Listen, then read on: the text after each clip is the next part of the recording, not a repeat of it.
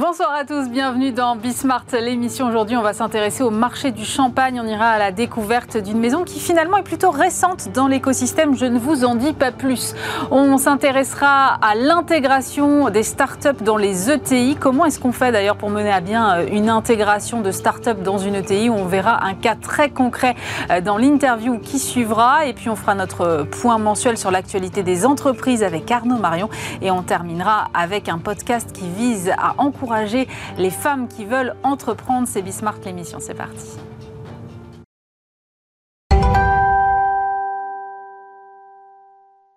Et pour commencer euh, cette émission, je suis ravie de recevoir Frédéric Mérez. Bonjour. Bonjour. Vous êtes directeur général des champagnes Baron de Rothschild. Alors, c'est quand même une entreprise, euh, somme toute, assez récente. Je crois qu'elle date de 2005. Euh, qu'est-ce qu'elle regroupe exactement aujourd'hui?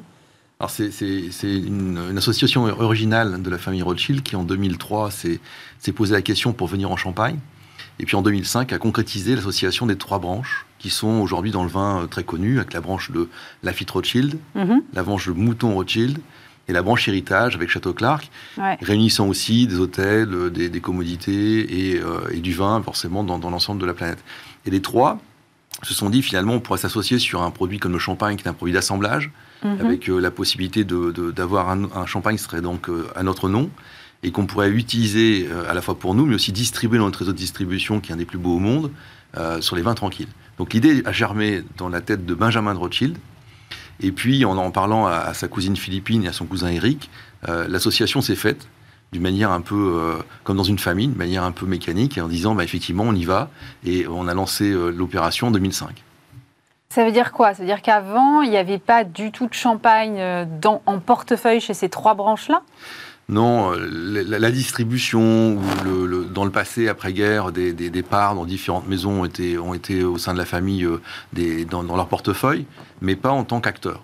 Donc ils étaient sleeping partners, et puis après ils ont décidé d'arrêter, puis après ils ont forcément distribué des marques de champagne dans leur réseau, notamment en France. Mhm. Et puis euh, chemin faisant, ils se sont dit euh, finalement on devrait peut-être euh, se porter sur, ce, cette belle appellation qui est une appellation de luxe internationale, dans lequel on a la possibilité de faire un vin qui est un vin d'assemblage, c'est-à-dire qu'on peut mélanger différents villages et cépages sans avoir un château comme à Bordeaux ou dans d'autres appellations où c'est plus compliqué. Et c'est peut-être la seule appellation au monde où ils pouvaient se réunir à trois et faire un produit commun pour profiter de leurs avantages, leurs moyens et de, mettre en dedans leurs valeurs pour faire un produit d'exception. Et, ça a pris euh, du temps pour discuter un peu au départ, mais finalement, ils sont arrivés à se mettre d'accord pour faire un produit qui soit premium, qui soit distingué euh, dans l'ensemble des 350 maisons comme un produit un peu euh, phare avec des, des, grands cépages, notamment le chardonnay et le pinot noir, et des quantités limitées en utilisant le réseau qui permet d'avoir une belle, un beau positionnement pour la partie euh, euh, distribution de la marque dans le monde entier. Alors une fois qu'on a raconté un peu la genèse du projet, comment, est, comment est-ce qu'elle s'exécute euh, concrètement? Alors le, plus compliqué au départ quand vous êtes un acteur donc nouveau en Champagne, c'est la barrière d'entrée, c'est surtout le stock avec la matière première et, les outils. Donc la, famille a été assez maligne en, en expliquant le projet à différents partenaires qui a permis d'avoir euh, l'ouverture des portes pour quelques kilos de raisins et quelques hectares de, grands crus, qui ont permis de lancer la maison avec un tout petit volume, au départ en 2005, 2006, 2007. Chemin faisant, euh, les, relations de, la famille au sein du vignoble champenois ont permis d'ouvrir les, caves pour euh, avoir l'accès à la voie à l'achat de raisins, mhm. l'achat de vin, pour constituer plus de stock et commencer à pouvoir avoir un volume significatif à commercialiser à partir de 2010. Au niveau de la production, et là, ils ont, ils un choix malin. Euh, au lieu de dire on va construire un outil de production en ne sachant pas vraiment où aller, parce que c'est pas forcément facile de se projeter à 25 ans quand on débute dans une appellation comme la Champagne, on s'est associé à des, vignerons partenaires euh, pendant euh, aujourd'hui 15 ans, qui nous ont permis de, de, mettre à contribution leurs outils de production. Après, on a construit avec eux d'autres outils de production qui ont permis de développer la marque pendant le temps qu'on n'investissait pas au niveau technique. Donc tout ça, ça a pris un peu de temps. Et puis, euh, au bout de maintenant 12 ans sur les marchés, on est arrivé à peu près à notre régime stationnaire. Et puis, on commence à réfléchir à des investissements propres à la famille Rothschild. D'accord. Euh, ça représente euh, quelle capacité de production? Parce que vous disiez quantité plutôt limitée. Donc, Alors aujourd'hui, si la Champagne a vendu 330 millions de bouteilles en, 2022, qui est une année phare et une des. C'est 10 millions de plus que l'année précédente. Hein, tout à fait, tout à fait. Mm. On, a, on fait à peu près l'équivalent de 1,5% de la totalité de l'appellation. Donc c'est tout petit. On est tout petit. Mais on est dans la, dans la niche des, produits phares, premium, des petites marques familiales qui se distinguent par les qualités et une distribution très exclusive. Comment euh, on construit justement un, champagne premium? Comment est-ce qu'on l'élabore? Alors, ça, c'était, c'était un, un, peu aussi dans l'ADN de la famille Rothschild, de pouvoir faire des choses qui soient un peu à contre-pied, euh, quand euh, ils ont lancé le projet, les, consultants ou les, gens qui étaient autour ont plutôt dit, bah, pour faire simple, il faut aller dans les, dans les raisins noirs, où il y a plus de capacité de production. Mm. Il faudrait faire des vins qui soient plutôt avec du pinot noir, du pinot meunier, avec un peu de chardonnay, essayer de faire une gamme courte. Et, comme ça lancer l'affaire. Et euh, la question qu'a posée la famille, pourquoi ne pas aller dans des, dans, des, dans des raisins plus qualitatifs, notamment dans le chardonnay, mm. qui est plutôt apprécié et grand cru Et la réponse était oui, parce que c'est rare, parce que plus cher, parce qu'il faut faire vieillir plus longtemps, et euh, avec des qualités nobles, mais plus compliquées. Et le choix naturel a été porté justement sur la deuxième option pour se distinguer, pour éviter de faire un MeToo. C'est un peu dans l'ADN de la famille d'être entrepreneur, entrepreneur en disant nous, on aime bien faire des choses avec notre, notre, notre cœur. Et, les valeurs de la famille, c'est vraiment, vraiment porté sur des produits très originaux, très excellents. Et dans l'ensemble des maisons de champagne, il n'y avait que quelques maisons, moins que les doigts d'une main, qui étaient spécialisées en chardonnay. Donc on s'est concentré là-dessus. Et puis, euh, ben, ça, ça, ça, a pris beaucoup de temps pour pouvoir avoir la, crédibilité mhm. et surtout avoir les, les, matières premières pour pouvoir construire ces caves, enfin ces, stocks dans les caves et de, commencer la distribution. Mais euh, doucement mais sûrement, à la philosophie de la famille, hein, qui voit toujours sur les plans à 25 ans, euh, ben, on est arrivé au, au, bout du chemin à un très beau résultat depuis maintenant 7-8 ans. Alors j'ai lu quelque part euh, que votre mission était de perpétuer l'esprit d'excellence de la famille Rothschild et de bâtir une gamme de champagne confidentielle mais de haute qualité. Comment ça se traduit euh, pour vous quotidien, au quotidien? Ben, on, a, on a la chance aujourd'hui d'avoir presque 90% ou même un peu plus de 90% de nos raisins qui viennent des premiers grands crus, mm. donc euh, qu'on utilise généralement pour faire des, des, cuvées spéciales, des millésimes. Et au sein de la, famille Rothschild, on a utilisé ces raisins pour faire déjà les produits entrée de gamme qui sont le brut, les, les champagnes non millésimés et les cuvées de prestige ça impliquait euh, d'avoir un vieillissement long. C'est-à-dire qu'en Champagne, la, règle légale, c'est en gros 15 mois de vieillissement après la mise en bouteille. Si vous mettez des grands raisins avec des, des qualités assez nobles, c'est plutôt du 3 à 4 ans donc il faut du cash ah flow. Ah oui, quand même. Donc, double... Euh, donc, là, il faut effectivement avoir un peu de cash pour pouvoir financer ça. La famille, dans ses opérations de vin tranquille, a l'habitude que euh, pour construire une maison de qualité, euh, et même celles qui ont construit plus récemment, il faut du temps. Donc en Champagne, on a pris le même exemple. On s'est dit, bon, ben écoutez, on va faire des vieillissements au moins 4 ans pour les vins non millésimés. Et au lieu de faire 3 ans pour les vins millésimés, on va monter jusqu'à 8 ans et 10 ans pour avoir des qualités qui soient optimales la famille cautionne ce genre de choses, parce qu'effectivement, c'est dans leur ADN de pouvoir faire des vins de qualité et d'avoir le temps. Et donc, de ce fait-là, ça nous a permis, nous, en tant que techniciens, euh, de, travailler sereinement avec l'équipe, le chef de cave, les ingénieurs, à faire des produits d'excellence sans aucune contrainte de coût. Alors ça, c'est un, schéma qui est, euh, qui, est, un peu particulier, parce que souvent dans les groupes ou dans les structures, tout de suite, on a le contrôleur de gestion ou bien les, les financiers qui vous tombent dessus à bras raccourcis. Alors que là, non, le livre était ouvert, la feuille était blanche en disant faites le meilleur pour le mieux. C'est un peu euh, la philosophie de la famille. Sur le plan du développement de la marque, quand vous vous lancez comme ça, euh, dans un environnement où on a des marques qui sont euh, séculaires, j'ai envie de dire, comment on fait pour, pour... Alors vous l'avez dit, vous avez, vous avez pris un peu le contre-pied, mais néanmoins, comment est-ce qu'on installe une marque? Alors, dans, dans l'esprit de la famille, c'est toujours aussi avec beaucoup d'humilité qu'on a construit cette maison. on savait que ça allait prendre du temps. Euh, qu'il fallait euh, s'adosser à, des, marchés clés et des prescripteurs clés pour pouvoir avoir un peu de reconnaissance, des journalistes, mm. et, de là pouvoir apparaître s'aimer dans le monde entier. Euh, donc on a fait un plan qui était raisonnablement à croissance modérée pendant 10 ans, et puis on, a, suivi ce plan. Mais à titre personnel, parce que moi je suis là depuis le début de, l'histoire, je vais vous dire, même si le nom est prestigieux, est reconnu dans le monde entier, mm. même si les vins sont de très grande qualité, même si vous avez un réseau de distribution certainement un des plus beaux au monde, c'est compliqué. C'est compliqué parce qu'effectivement, comme vous le disiez, personne ne vous attend en mettant euh, super, euh, la famille Rothschild sort un champagne, ça va être extraordinaire. Donc il a fallu convaincre des opérateurs clés. Donc au début, c'est 1, 2, 3. Et, 2, 3, ça fait un peu d'émulation pour en avoir 10. Mm. De 10, on avait 100. Et puis après, vous en avez 200. Et puis aujourd'hui, on, a, on, a, on est parti de, quelques pays. On, là, on distribue le champagne sur presque 100 pays. Euh, au départ, on avait quelques prescripteurs de, de qualité et de grand prestige. Aujourd'hui, on doit avoir 400, 500 ambassadeurs dans le monde entier qui sont partenaires de la marque. Alors, ça, demande du temps, ça demande du crédit, ça demande beaucoup d'insistance parce qu'il faut pouvoir revenir plusieurs fois la charge en expliquant qu'effectivement on a des atouts et on a des différences. C'est pas simple, mais euh, on, a, on a justement ce facteur temps qui nous a permis de le faire sereinement pendant les, les 10-12 dernières années. En revanche, euh, une fois que vous avez accroché quelques beaux opérateurs, quelques vraiment très beaux clients, j'irais le bouche à oreille entre ce, milieu qui est un, milieu assez fermé, dans les, dans les palaces 5 étoiles, dans les trois macarons Michelin, les deux macarons Michelin, les macarons, enfin les, les un macaron et, et l'ensemble des réseaux prescripteurs il y a une discussion qui se fait, des échanges, les journalistes, et la mayonnaise commence à prendre. Et puis à un moment donné, bon, vous avez des, bons retours à la fois au niveau des critiques sur le vin, mm. mais aussi du feedback sur les consommateurs. Ben, il y a, y, a, y a, à un moment donné la bascule, et nous, chez nous, la bascule a dû se faire dans les années 2017-2018, où euh, au lieu de dire ben, il faut toujours pousser, vous êtes un peu tiré par le marché qui dit tiens, j'en voudrais. Et euh, il y a un autre effet qui est important, euh, qui, a salué le, succès, je pense, de la maison, c'est le côté exclusif. C'est-à-dire, comme vous le disiez, il y a des marques séculaires, il y a des gens qui sont distribués dans, la Champagne, dans le monde entier, avec des volumes assez conséquents. Et il y a une, frange de clients de tous ordres, hein, donc je parlais des palaces, des restaurateurs, mais aussi des particuliers, qui cherchent à la fois la qualité, mais un peu plus d'exclusivité. Et donc on a choisi ce créneau qui euh, colle parfaitement à la maison Baron de Rothschild, et c'est comme ça qu'on a pu s'affranchir de développer la maison dans des conditions, je dirais, pas forcément lente, mais enfin pas cadencée, en, en respectant un planning de 10 ans, 10-12 ans.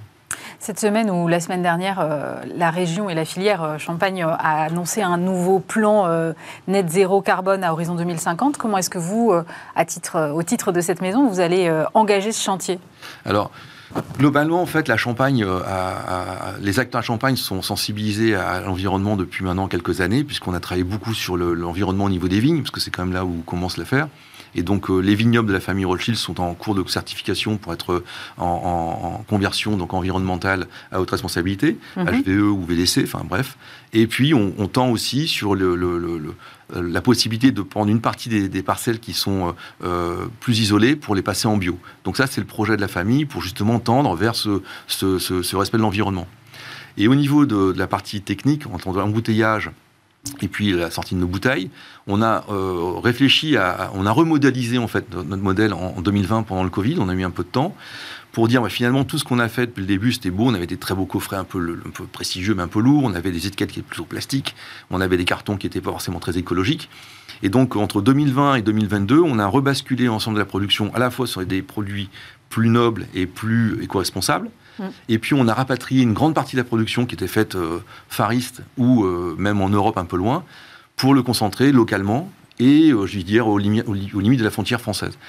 Ça nous a amené beaucoup de développement, à revoir toute la gamme, etc. Mais finalement, ça nous a fait réfléchir et amener des conditions pour le consommateur qui sont plus éco-responsables pour la partie production et la partie vignoble. Et aujourd'hui, on est fier. Alors, on est petit, donc c'est plus facile à manœuvrer que des grosses euh, entreprises euh, qui, sont, avec des, dizaines de millions de bouteilles. Néanmoins, on, tend vers ça. Euh, et, je pense que la famille y est vraiment sensible, parce que déjà dans la partie 20 tranquille, elle a conduit des chantiers pharaoniques pour amener ses produits de façon plus écologique. donc on a, on a cette tendance, cette volonté, et le tournant, le virage s'est fait en 2020. Merci beaucoup pour euh, ces explications, Frédéric Mérez. Je rappelle que vous êtes euh, directeur général des champagnes Baron de Rothschild et que bien sûr tout cela est à consommer avec modération.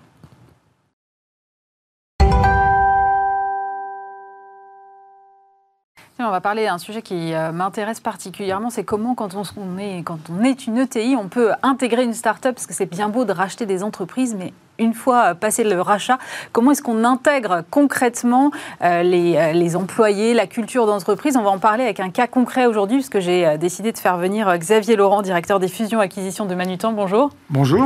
Et Pierre-Emmanuel Saint-Esprit, bonjour. Bonjour. Directeur économie circulaire de Manutan Group. Mais Pierre-Emmanuel, vous étiez auparavant, jusqu'à il y a peu, cofondateur de ZAC, une start-up de gestion de produits électroniques de seconde main.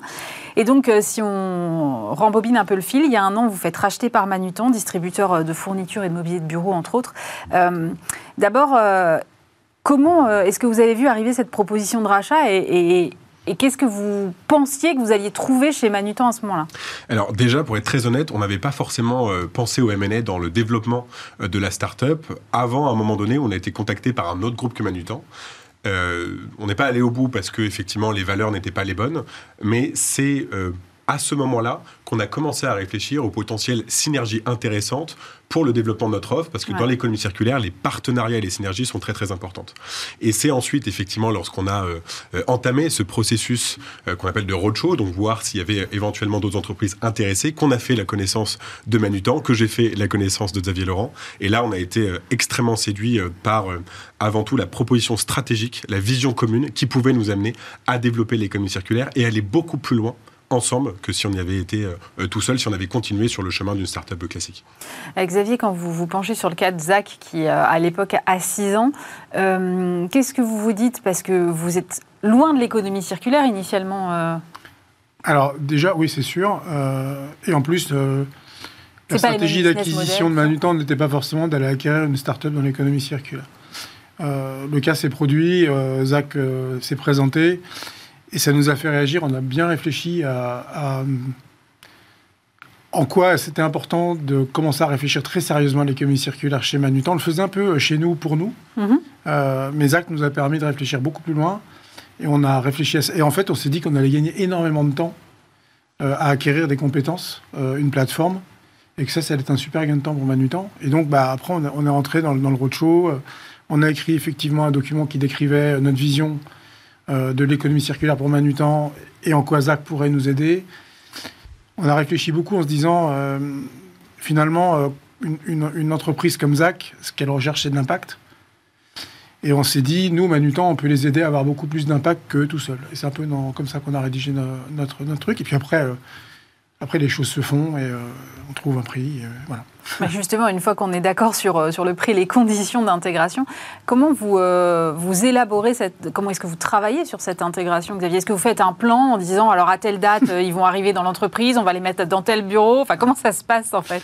Alors, ouais, ouais, on fait un plan. Alors, déjà, on, enfin, c'est comme, comme, vous l'avez dit, c'est un, un, exemple. Nous, on ne peut pas donner de leçon. On n'a pas intégré 10, 10 startups avant. Hein, c'est la première. Donc effectivement, on a fait un super plan mm. euh, qu'on a partagé. On a beaucoup travaillé en amont euh, avec euh, Timothée et... Qui est l'autre cofondateur, c'est ça et, puis, ouais. Mm. et même avant le closing, très intéressant. Pierre-Emmanuel. On, avait déjà commencé à travailler sur tout ça de concert avant même finalement le côté final juridique et, financier. Ouais, parce que on a un parti pris qui est de dire... Il y, a une partie process acquisition, il y a aussi une, partie qui est comment on se raconte l'histoire. C'est quoi Zach plus Manutan mm. Euh, et ça, on doit le partager avec les, fondateurs parce que c'est une histoire qu'on veut écrire en commun. Euh, donc on, a effectivement fait un super plan euh, très balisé, qui n'a évidemment pas du tout marché, mais qui nous a quand même permis de nous préparer, d'imaginer un peu tout ce qui a de nous arriver, et ensuite de réagir en se disant ouais on a pensé ça, et c'est passé autre chose, mais au moins on était à peu près prêt et on avait l'ambition de, les, de, les, de, ne pas les lâcher juste après l'acquisition. C'est-à-dire que euh, souvent, euh, après une acquisition, qui est le projet phare de l'entreprise au moment de l'acquisition, bah, finalement, l'acquisition rentre dans le groupe mm. et c'est plus le projet phare. Euh, là, on a décidé, et notamment les M&A, on a été missionné pour les accompagner dans un process qu'on appelle de PMI, Post-Merging Integration en français, qui dit on s'assure que les synergies, les objectifs qu'on avait au moment de l'acquisition, on va essayer de les atteindre après l'acquisition. Et après, on ne donne pas de leçon là-dessus parce va en reparler, mais plein d'aventures. Alors justement, euh, Xavier disait, c'était pas euh, spécifiquement dans l'ADN de Manutan l'économie circulaire. Vous, au contraire, vous êtes natif économie circulaire. Donc, est-ce qu'il y a un moment quand vous arrivez dans cette entreprise, un choc des cultures où euh, finalement l'équipe, la taille de Manutan, qui pourtant est beaucoup plus grosse que la vôtre, finalement converge vers la vôtre euh, Comment est-ce que ça se Je dirais pas qu'il y a un, choc des cultures, puisque euh, l'économie circulaire en soi, voilà, c'est euh, c'est une façon de voir l'économie, c'est une vision, et en fait, Manutan, qui a pour baseline entreprendre pour un monde meilleur, est déjà extrêmement compatible avec les critères, les piliers de l'économie circulaire.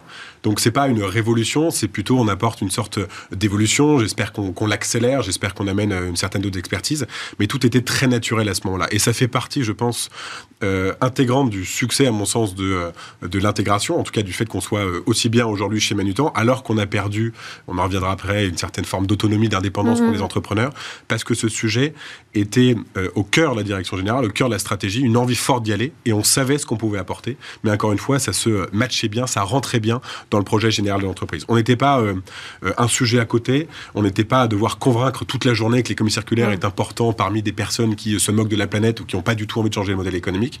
Euh, on était euh, devant des personnes attentives qui apportent énormément une expertise, une connaissance de Manutan depuis de longues années et évidemment de la distribution B2B. Euh, et, et, c'est là où il y avait un travail commun possible pour aller plus loin ensemble.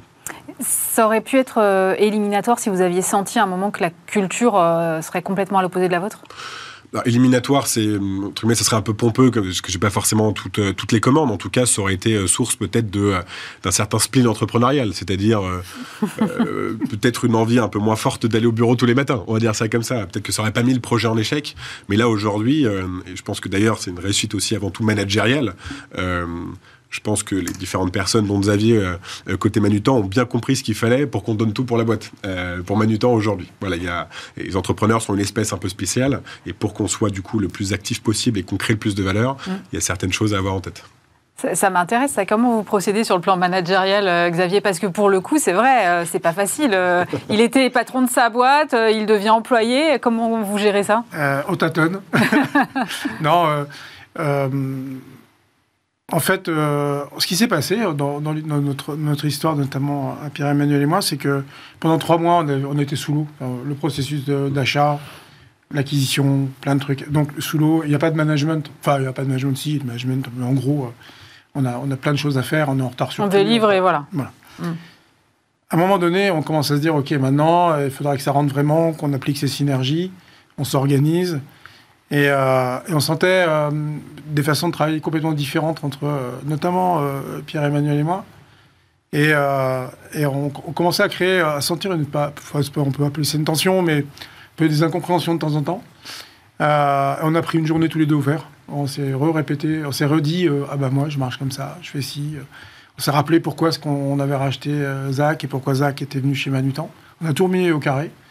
Et on s'est euh, et on s'est redonné le truc. Et notamment, on a mis un peu sur la table tous ces sujets-là, qui dire, bah ouais, PE, t'étais euh, étais totalement autonome, et maintenant, euh, quand tu fais un truc super autonome, bah, je suis pas contre, mais, essaye de m'en parler avant, au moins que je sois pas surpris. moi, quand je prends une décision, si t'es pas d'accord, peut-être on peut en parler à côté. au contraire, j'essaye d'être le plus ouvert possible. Et puis lui à dire, ouais, mais attends, j'ai eu besoin de vivre, moi j'ai besoin d'air, je sais où je vais. En plus, je suis un spécialiste. Toi, tu l'es pas? Mhm. Et donc, bah, en fait, on, a fait ça et j'ai fait ça aussi avec, avec Timothée. Et euh, Pierre-Emmanuel l'a fait aussi avec euh, Xavier Guichard et Pierre-Emmanuel.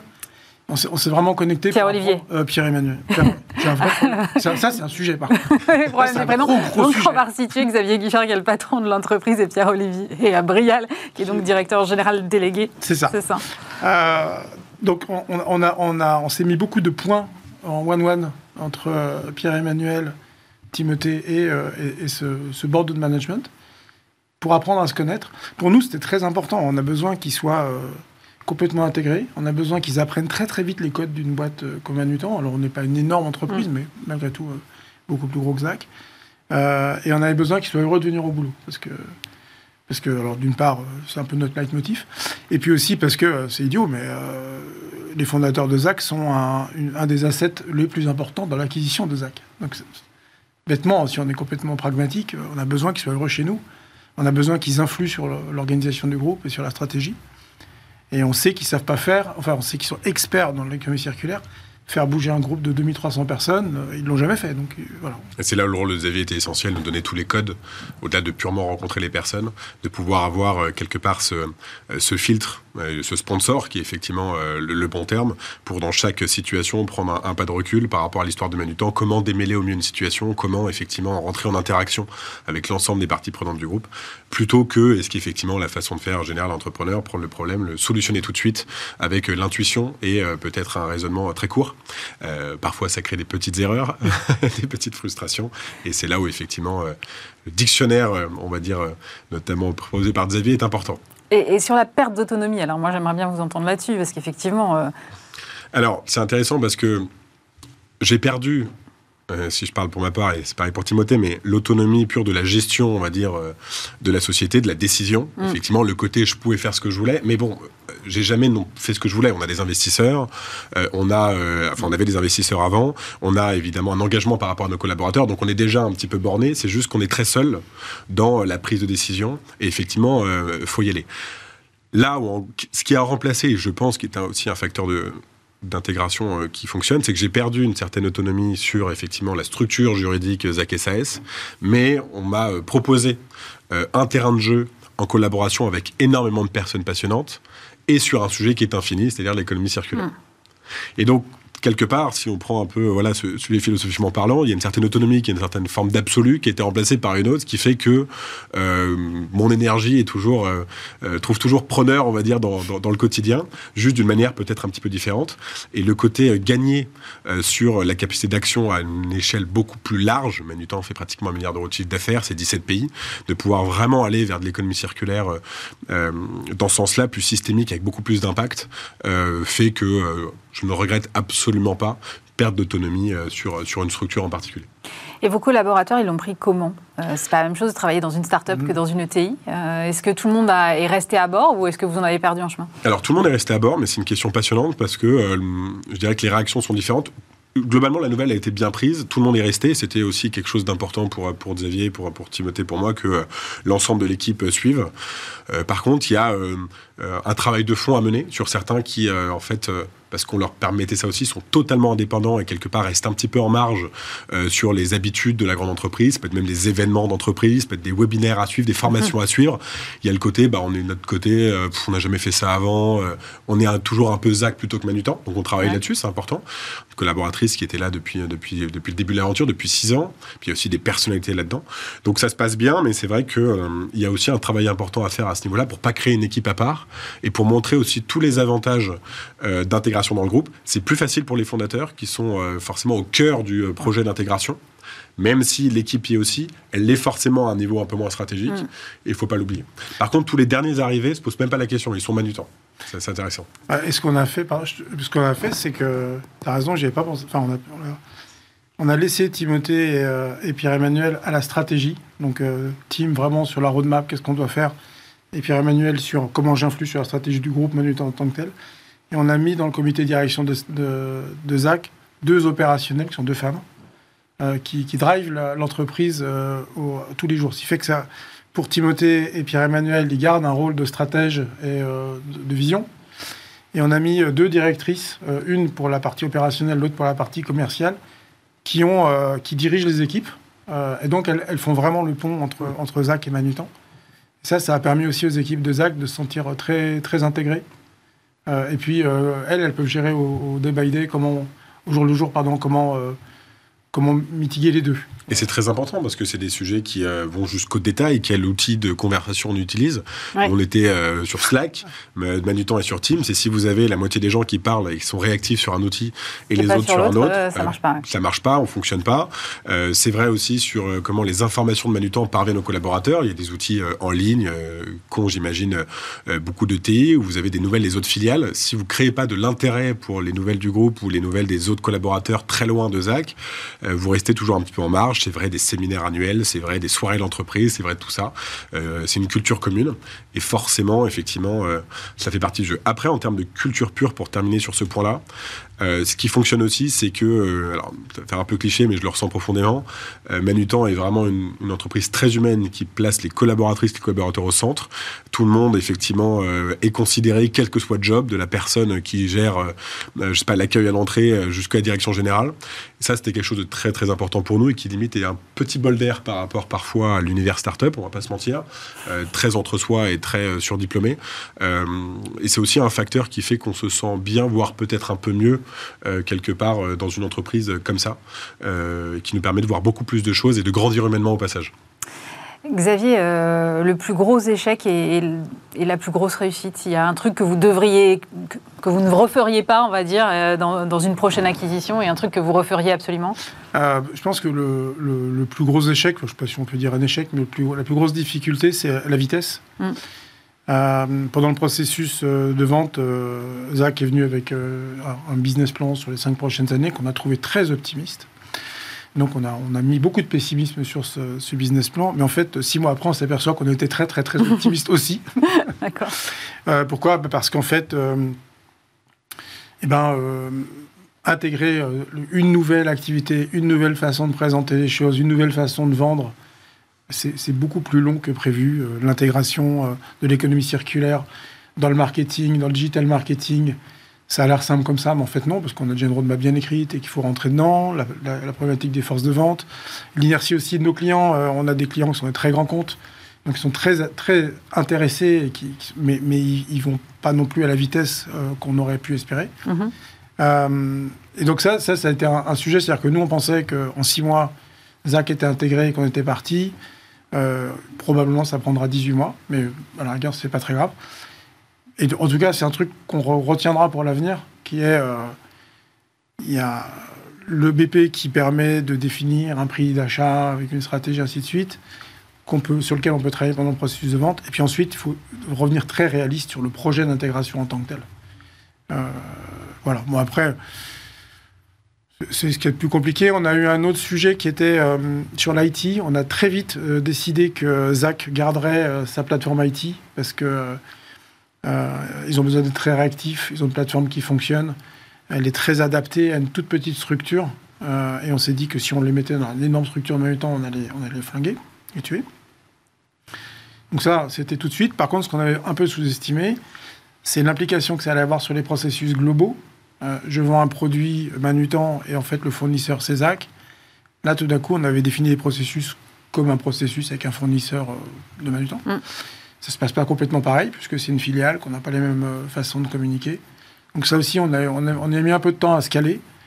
Euh, bon, le nouveau, c'est pas non plus un drame, il n'y a pas des volumes énormes euh, bah, en rapport à ce que j'ai dit juste avant, mm. malheureusement. Donc il n'y a pas des volumes énormes, donc on, arrive à les traiter. Mais là, on commence à accélérer fort et on a mis plus de temps que prévu pour mettre en place ces process, et il est temps qu'ils soient mis en place.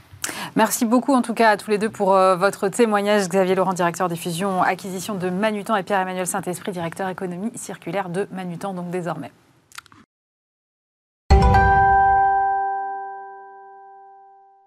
On poursuit cette émission avec euh, Arnaud Marion, fondateur de l'Institut des hautes études en gestion de crise. Bonjour Arnaud. Bonjour Aurélie. Alors on va commencer notre panorama mensuel euh, sur l'actualité des entreprises et leur transformation avec euh, notre suivi du dossier hors péage. J'ai intitulé ça l'impasse toujours parce que j'ai l'impression qu'on n'en sortira jamais. échec donc cette semaine des négociations sur la dette de 9 milliards d'euros d'Orpea. la CDC qui avait fait une offre pour entrer au capital semble écartée. Est-ce qu'il y a seulement une issue en fait à ce dossier? Bah, on, on, se demande alors soyons prudents, généralement c'est au paroxysme de la crise qu'on trouve la solution et généralement dans les, dans les dernières minutes. Donc euh, on ne peut pas préjuger euh, d'un échec et puis euh, je pense que Hélène Bourboulou, l'administratrice judiciaire, est suffisamment fine hein, en tant que, elle est en, tant que conciliatrice bien sûr, pour trouver, forcer des solutions. Mais c'est vrai que c'est un peu la guerre de tranchées. En fait, nous on a commencé à parler sur ce plateau de Orpea en novembre, hein, bien avant tout le monde. D'ailleurs personne n'en parle je comprenais pas vraiment Heureusement que vous étiez là. Bon.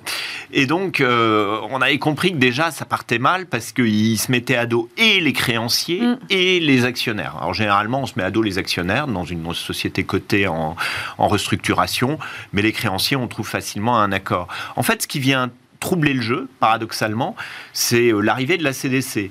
En soi, c'est une bonne chose. Euh, qu'il y ait un investisseur de ce niveau qui puisse redonner confiance dans une entreprise, qui veuille même avoir le contrôle. Donc en fait, la grande nouveauté, c'est qu'ils veulent le contrôle. Ils l'ont annoncé, ils l'ont fait comprendre il y a à peu près un mois.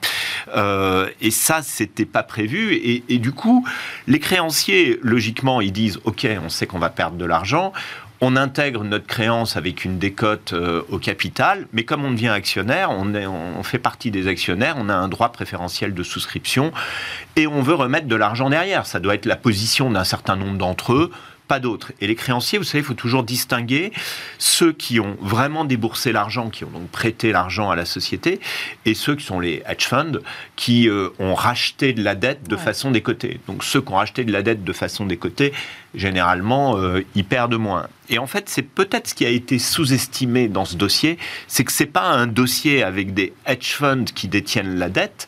Il y en a quelques-uns, bien évidemment, mais c'est plutôt un dossier où il y a des prêteurs qui détiennent la dette, y compris des mutuelles, euh, y compris des asset managers qui avaient investi dans Orpea, entre guillemets, actions bon père de famille, sur un marché en hausse, euh, etc. Et donc, je pense que l'erreur euh, d'appréciation, certainement, vient de là. Après, à titre personnel, que la CDC veuille venir, c'est très bien. À mon avis, ce qu'elle veut en faire est cohérent, c'est-à-dire euh, s'occuper des patients, mettre beaucoup de personnel, donc dégrader la marge. Je dis que c'est cohérent par rapport aux soins qu'on a apportés à nos aînés, et on, mm-hmm. je pense qu'on est tous concernés euh, à un moment ou à un, autre euh, dans notre vie. C'est un projet de société. Ça, ça me choque pas, mais ça va se tamponner avec le fait que c'est une société cotée. Une société cotée, elle n'est pas là pour faire de l'économie sociale et solidaire c'est très noble. Et donc, euh, je pense qu'il y a une espèce de, hiatus euh, actuellement sur ce, sur ce sujet. Donc, on dit que c'est fini. L'issue, c'est quoi? Il y, a trois, il y a trois possibilités. La première possibilité, c'est que finalement, ils trouvent un accord de conciliation. Ils doivent avoir jusqu'autour du, du 24 euh, février. Hein, c'est quatre mois, une conciliation. Ça s'est ouvert autour du, du 26, 26. Ça a été annoncé le 26 octobre, donc on peut imaginer autour du 25 février. Euh, c'est une sauvegarde, c'est-à-dire que l'entreprise décide elle-même de se mettre sous la protection pour pouvoir étaler son passif, ne pas avoir à faire face à ces échéances, mais c'est elle qui prend la différence. C'est ce que Célio avait fait, par exemple, pour être maître de son destin. Et puis, euh, sinon, c'est euh, si elle est contrainte parce qu'elle est dans l'impasse financière et en cessation des paiements, c'est le redressement judiciaire. Je, crois davantage à la sauvegarde qu'au redressement euh, judiciaire, mais ça risque de rebattre les cartes. Autre actualité de la semaine, euh, puisqu'elle a été vraiment très riche, c'est le moins qu'on puisse dire. Renault-Nissan, euh, on disait le couple franco-japonais au bord du divorce. Finalement, ils semblent renouveler leurs vœux. Euh, je suis quand même un peu étonnée, mais je me dis peut-être que c'est le choix de la raison finalement. Oui, de toute façon, il est clair que le, passage en force en 2015 avait été très mal vécu par les Japonais, Japonais surtout... Euh, sur la question des droits de vote double. Voilà, sur la question des droits de vote double et sur le fait qu'on soit passé de 15 à 40 par de l'achat de l'achat en bourse à grands frais, hein, tout de même. Euh, à grands frais, c'est-à-dire ce qu'on va revendre pour euh, ce qui vaut 3 milliards 6 aujourd'hui, ça en valait 15 milliards en 2015 quand même. Hein, faut peut-être pas qu'on l'oublie, c'est-à-dire que plus on va en, faisant ce deal, on va passer 10 milliards de pertes entre 8 et 10 milliards de pertes dans les comptes de dans les dans les comptes des, actionnaires en tout cas. Euh, donc pas de Renault, mais au-dessus de, au de Renault. Donc déjà, un, c'est pas un épisode très glorieux sur le plan euh, financier. Mais moi, il y a quelque chose qui m'étonne dans, dans ce, deal qui a été annoncé. Donc c'est plutôt, euh, on, sort le calumet de la paix et on enterre, on enterre la hache de guerre. Et effectivement, allez, on, continue notre mariage de raison finalement. Mm. mais finalement, il manque deux choses extrêmement importantes. Un accord sur la propriété intellectuelle dont on sait que Nissan maîtrise une grosse partie de la propriété intellectuelle du véhicule électrique, et un accord de euh, Nissan d'investir dans la nouvelle filiale euh, Ampère qui euh, va regrouper toute l'activité véhicule électrique et qui est censé rentrer uniquement à hauteur de 15% et qui est valorisé à peu près 10 milliards.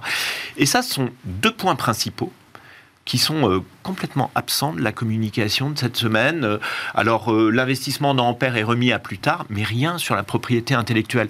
Or, pour moi, ce sont les deux sujets qui sont importants pour Renault et pour l'avenir de Renault dans le véhicule électrique. Comment vous le voyez, euh, justement, l'avenir de Renault? Parce que je lisais les chiffres cette semaine.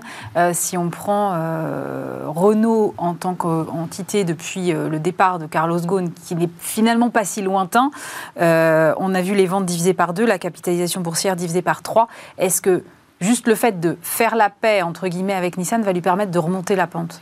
Bah, ça suffira pas. Et puis, il faut pas oublier que, hormis euh, les, quelques dernières années, euh, Nissan contribuait énormément aux résultats consolidés de Renault.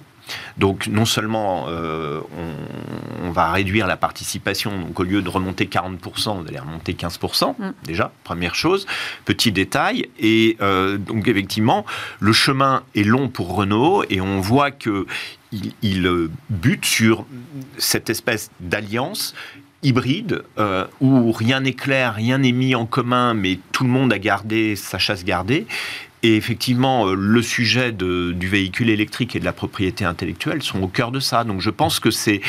Lucas Demeo et Jean-Dominique Sénard, ils ont bien joué, je dirais, pour...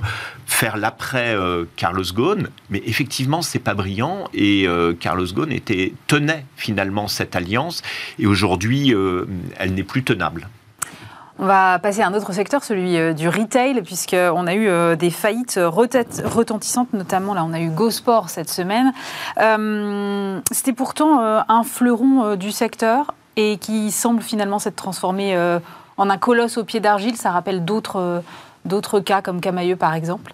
qu'est-ce qui qu'est-ce qui s'est passé selon vous? Pourquoi ça s'est dégradé? Mais Gosport, euh, si vous voulez, qui appartenait jusqu'à fin 2021 à la galaxie euh, Casino Rally hein, mm. de Jean-Charles Naouri, était déjà extrêmement malade. C'est une sorte de vente à prix négatif pour un euro euh, et autres avec 80 millions de, de, trésorerie. On va revenir d'ailleurs sur ce point qui me paraît important. Mais déjà, c'était une entreprise qui souffrait et qui souffrait d'une stratégie par rapport à deux colosses, Intersport et Decathlon euh, qui, dominent le marché et qui ont d'ailleurs une vision euh, extensive du marché, euh, pas que sur le sport, hein, on, en parlera. Sur l'habillement notamment. c'est assez, assez étonnant. Et donc, Gosport, bah, Decathlon n'a pas de marque et euh, c'est un succès mondial. Hein. C'est 15 milliards d'euros de, chiffre d'affaires, c'est beaucoup de rentabilité, beaucoup euh, d'imagination, une, euh, une division de, je dirais, tous leurs consommateurs sous forme de communauté. Hein. C'est un petit peu eux qui ont inventé ça, donc avec des fondus de sport, mais par catégorie, le trail, le vélo, etc. Et effectivement, Intersport, qui eux sont extrêmement, sont beaucoup plus franco-français, et mais extrêmement implantés. Qui sont numéro 1 de l'habillement ou quelque chose et comme ça. Qui sont hein numéro 1 de l'habillement. Ah J'étais très très étonné. 5,2% de, de, de, part, euh, de part de marché. Et Gosport qui avait gardé des marques euh, et autres, mais dans la galaxie Naouri, je vous rappelle qu'il y avait aussi Courir. Courir, c'est spécialisé. Voilà. Et courir, euh, courir ça, ça, figure dans le top 20 hein, de, du retail quand même. Il faut quand même pas l'oublier. Et c'est très spécialisé c'est plutôt rentable. Donc en fait, euh, c'était pas rentable avant, ça a été repris par quelqu'un euh, qui euh, n'a pas investi dedans, comme pour Camailleux, hein, Michel Ohaillon. Donc du coup, ça pouvait pas de, devenir, devenir rentable. Et en plus, le fond du sujet qui est en train d'apparaître, qui est apparu, alors il y avait des rumeurs de marché, je dirais, même si c'est pas coté, mais on le savait. Bah, 80 millions de trésorerie et il y en a 55 millions qui sont remontés dans les holdings. Euh, et ça correspond en fait pile poil au montant des PGE qui ont été euh, accordés à Gosport. Je rappelle, sur les 80 millions de trésorerie, il y avait eu 55 millions de PGE. Il semblerait, d'après euh, Libé, Mediapart et Mediapart, que 18 millions soient remontés chez Camailleux et 36 étaient remontés chez, dans, la, dans la holding, seraient remontés HPB, People and Brand. Et c'est pour ça qu'à la hâte, fin décembre, donc en pleine période suspecte par rapport à un redressement judiciaire, bien évidemment. Euh, pour compenser le compte courant débiteur, euh, bah, euh, la holding People and Brand a dit bah, bah très bien, Gosport va reprendre, comment dirais-je, Gap, les magasins Gap qui avaient été achetés pour 1 euro et qui ont été revendus 36 millions d'euros par le même groupe. Ça fait sens quand même de les marier au-delà de ça? Alors, paradoxalement, je vais vous étonner, quand on voit que Intersport est le plus grand vendeur de jeans en France. Oui, alors ça, j'avoue que ça m'a laissé pantoise. Voilà. Et donc, euh, effectivement, euh, les, les, quand vous prenez le, secteur du retail, c'est assez intéressant.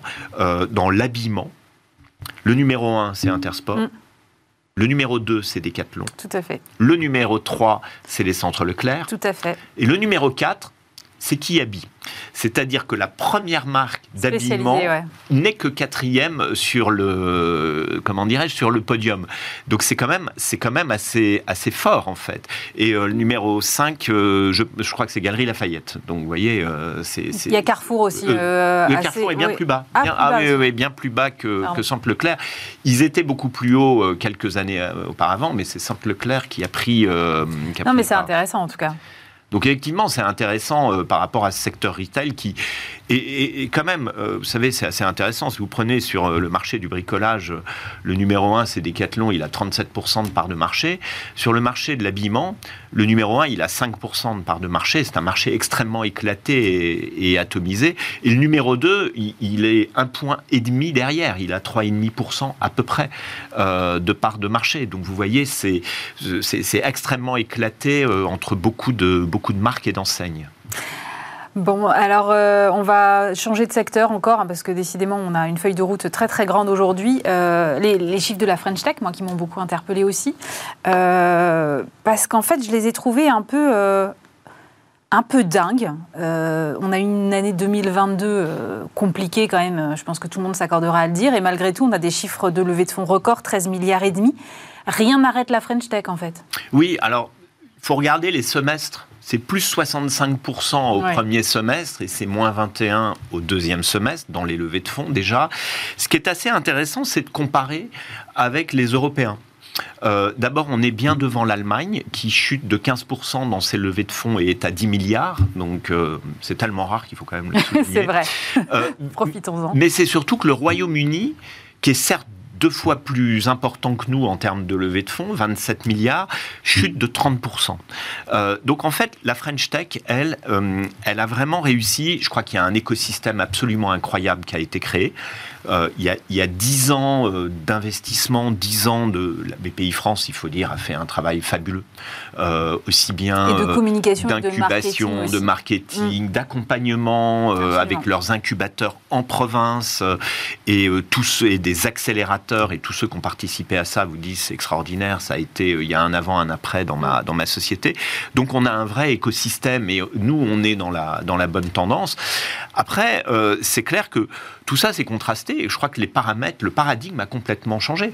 C'est avant, il fallait euh, investir euh, sur euh, des business plans. Moi, je les appelle les business plans Excel, en fait. le seul chiffre de juste, c'est le numéro de la page, hein, je pense. Donc, effectivement.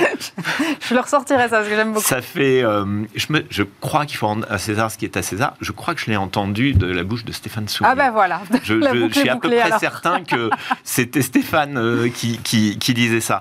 Mais ce que, ce que je trouve euh, comment dirais-je, assez euh, intéressant cette année, c'est que les valorisations, elles ont, elles ont chuté. Mm. Euh, on, est passé, comment dirais-je, sur, sur des multiples qui étaient autour de, autour de 15 et qui sont passés à 5. Et sur les valorisations les plus extrêmes, là où on était à 21, on est passé à 8. Et en fait, on veut plus de la croissance qui perd beaucoup d'argent, le cash burn, comme on dit, qui va dans tous les pays d'Europe alors qu'elle n'a pas encore pris une part de marché dans son pays d'élection, euh, c'est-à-dire la France.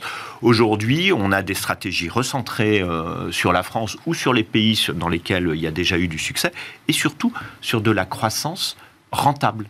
Je crois que c'est quelque chose qui est extrêmement important, c'est-à-dire que on veut de la rentabilité, et moi, je vois des entrepreneurs à travers mes différentes activités, et notamment celle euh, du, du, du, FE2T, le fonds d'investissement euh, qu'on a créé dans, les, dans, dans, le nord de la France. Et on voit effectivement des entrepreneurs qui sont extrêmement soucieux de leur, de leur rentabilité, qui ne parlent que de l'EBITDA et pas tant euh, on va faire ceci, on va investir. de vous à moi, je trouve ça très sain. Bah oui, bah moi aussi, bien sûr. Oui, oui, bah ça c'est clair. Et alors, pourquoi la France s'en tire mieux? C'est qu'il y a une, parité aussi euh, euro-dollar qui a été très en, faveur finalement des levées de fonds et des souscriptions de la part des, anglo-saxons. Puis il y a beaucoup d'argent dans les fonds. Hein. Euh, c'est la crise, mais il y a beaucoup d'argent dans les fonds. Euh, puisqu'on parlait de la tech française, on va parler de la tech américaine, où là, les GAFAM semblent effectivement un peu en panne. on a eu pas mal d'annonces de licenciements notamment. Qu'est-ce qui se passe avec cette tech américaine? En fait, il y a, deux choses. D'abord, il y a une perte de valeur, 3 euh, 000 milliards de dollars de perte de valeur sur les marchés financiers. Ah bah, euh, Netflix a perdu 50% de, la, de mm. sa valeur, euh, Amazon aussi, Meta, ça s'est divisé par 6, Snap par 3. Et effectivement, il y a eu en 2022 152 000 licenciements dans, dans la, tech, la tech américaine, ce qui est quand même beaucoup. Et là, euh, coup sur coup, on a eu Meta qui en a annoncé 11 euh, 000. Mm. Et Google aujourd'hui qui en annonce 12 000 et Microsoft cette semaine qui en a euh, euh, annoncé 10 000. C'est donc par paquet de 10 000. Alors on pouvait croire et comprendre que Meta s'était complètement fourvoyé dans son métaverse, enfin il est tombé dans le métaverse d'ailleurs, mhm. euh, il était dans une réalité complètement virtuelle. Google et Microsoft, c'est quand même beaucoup plus surprenant. Est-ce que c'est des entreprises qui avaient beaucoup trop recruté peut-être à un moment. Je me souviens avoir entendu euh, chez Stéphane, alors je ne remettrai pas euh, cette citation, je crois que c'était Émeric Préaubert qui disait que voilà, ils avaient beaucoup recruté, qui s'étaient finalement rendu compte que tout le monde en télétravail, c'était bien beau, mais que certains de leurs développeurs avaient jusqu'à six boulots en même temps, et qu'à un moment, il fallait revenir à quelque chose d'un peu plus rationnel. Bah, ils avaient euh, surembauché pour faire face à une croissance qui n'est jamais venue. En fait, euh, YouTube euh, a eu ses revenus euh, publicitaires qu'on décliné pour la première fois dans l'histoire de YouTube, Google également. Donc, effectivement, il y avait il y avait une telle course au talent qu'ils ont préféré sur-recruter. Et moi, on aime bien prendre des paris dans cette émission et toujours parler à l'avance. Je pense que une des prochaines crises qu'on va voir, je ne sais pas encore à quelle échéance, mais hum, je ne serais pas étonné qu'en 2023 on commence à parler de ça, c'est la surproduction des microprocesseurs, etc. Puisque tout le monde a construit des usines, tout le monde a doublé euh, les, fabrications. Mais vous allez voir que euh, ce sera déjà en déclin. Il y a déjà un déclin qui s'amorce, moins 4,4% sur ce marché euh, cette année. Et je pense qu'on va se retrouver dans la surproduction. Vous savez, l'économie, c'est toujours une question de cycle en fait. Bon, bien, je vous remercie pour tous ces éclairages, Arnaud, et on se revoit évidemment le mois prochain. Et je crois qu'on parlera encore d'Orpea. Oui, et ce sera la 20e de l'émission. Eh bien, alors, on essaiera de faire un panorama encore plus exhaustif. Voilà. Merci beaucoup pour votre analyse, Arnaud.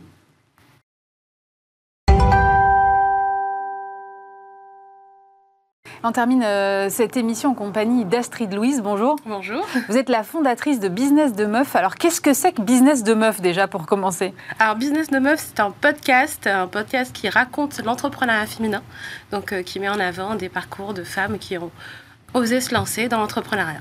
Mais qu'est-ce qui vous a donné l'idée de vous engager sur ce créneau spécifiquement?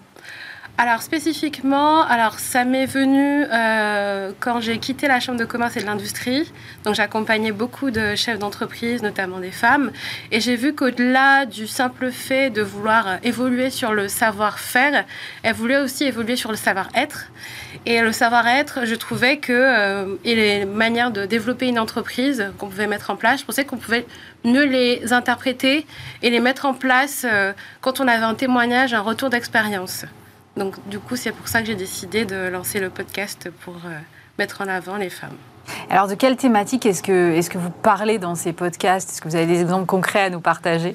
Euh, alors, j'ai deux typologies d'interviews dans le podcast, notamment des personnes que je fais venir pour parler de leur parcours, de comment elles ont décidé de se lancer, comment l'idée est venue, comment elles gèrent la croissance, le développement mm. et, euh, et quelles perspectives elles, voient aussi pour leur entreprise. Et j'ai une deuxième partie où là, c'est un peu plus technique, où je fais venir des, des, euh, des dirigeants d'entreprise qui viennent parler des technologies ou des méthodes qu'ils mettent en place.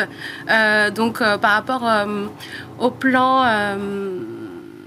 au plan technique, j'ai des personnes qui viennent parler des relations presse. Par exemple, j'ai eu Yannis Sioudan qui est venu, euh, fondateur de l'Interférence Presse, qui est venu il y a quelques temps parler des relations presse, comment on peut les mettre en place. J'ai d'autres personnes qui sont venues pour nous parler de le développement des stratégies sur LinkedIn, comment les développer. Donc vraiment du pratico-pratique avec la partie expert. Et j'ai la partie témoignage qui est plus euh, sur le retour d'expérience, comment se lancer, euh, comment passer certains, certains paliers. Et pourquoi vous avoir choisi de vous adresser directement aux femmes alors? Il y avait, elles osent moins, on entend souvent ça. Alors je, mm. voudrais savoir si c'est vrai.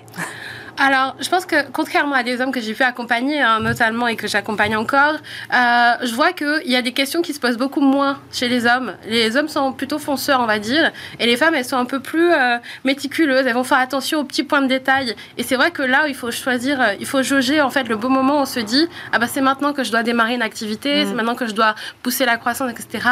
Et c'est vrai que des fois, il y a il y a, ce, ce, doute qui s'installe assez rapidement et du coup je me suis dit qu'avec le podcast, ce serait une bonne manière de bah, d'enlever ce doute et de se dire, euh, en fait, c'est possible. En fait, il ne faut pas se poser autant de questions, mais il faut y aller finalement. Parmi euh, tous les témoignages, je crois que vous êtes à la troisième saison, euh, vous avez une quarantaine d'épisodes, il me semble. Qu'est-ce qui vous a le plus marqué? Ah, ce qui m'a le plus marqué, alors alors, je m'attendais pas à recevoir autant au moment des podcasts parce que c'est vraiment, on a vraiment un moment vraiment intime où on est vraiment à deux et en fait, c'est là qu'on a les meilleurs témoignages entre guillemets parce que voilà, on est dans une cellule intime et il y a des parcours qui m'ont vraiment ben, euh, qui m'ont vraiment marqué, c'est-à-dire que des personnes qui ont été victimes de burn-out, euh, des personnes qui euh, ont eu des problèmes de santé, qui ont dû évoluer, qui ont eu du harcèlement au travail, donc qui ont trouvé cette manière d'entreprendre de manière à pouvoir se reconstruire. Parce qu'en fait, si vous voulez, l'entrepreneuriat, c'est une reconversion. On va pas changer de poste, mais on va changer de, de mission, de mission de vie. Et c'est vraiment là où on on sent que les parcours sont pas les mêmes et après il y a toujours une histoire derrière je trouve ça très beau en fait et je trouve ça vraiment euh, très très très gratifiant de pouvoir avoir ça à chaque à chaque interview. Dans le, j'ai fait un petit peu un tour sur votre site et j'ai vu qu'il y avait d'autres choses à côté du podcast. Vous avez l'ambition d'accompagner les femmes entrepreneurs au-delà euh, juste de, de, ces témoignages et de cette boîte à outils dont vous nous avez parlé euh, tout à l'heure. C'est ça. Donc sur euh, l'aspect pratico-pratique, voilà, les témoignages peuvent aider à mettre en place des choses. les aspects techniques aussi peuvent aider hein, avec un regard d'expert sur des, différentes solutions. Il y a une partie aussi blog mm. où on met aussi des articles à disposition. On explique où on peut travailler euh, si on veut être un peu digital nomade et adapter son, point de vue. J'accompagne aussi sur un niveau un petit peu plus spécifique, donc c'est-à-dire la mise en place de projets, euh, de réflexion euh, stratégique sur au niveau de la stratégie de son entreprise. Qu'est-ce qu'on peut mettre en place? Quels sont les acteurs à aller solliciter? Parce qu'il y a tellement d'acteurs sur le sur le terrain en fait. Mm. il y a tellement d'organismes qui peuvent aider à tellement de niveaux différents. Donc moi, ce que je propose, c'est vraiment d'accompagner dans cette réflexion qui je peux voir pour mener tel projet? C'est un projet associatif? C'est un projet dans l'ESS, etc. Donc guider dans ces démarches-là et aller un petit peu plus loin.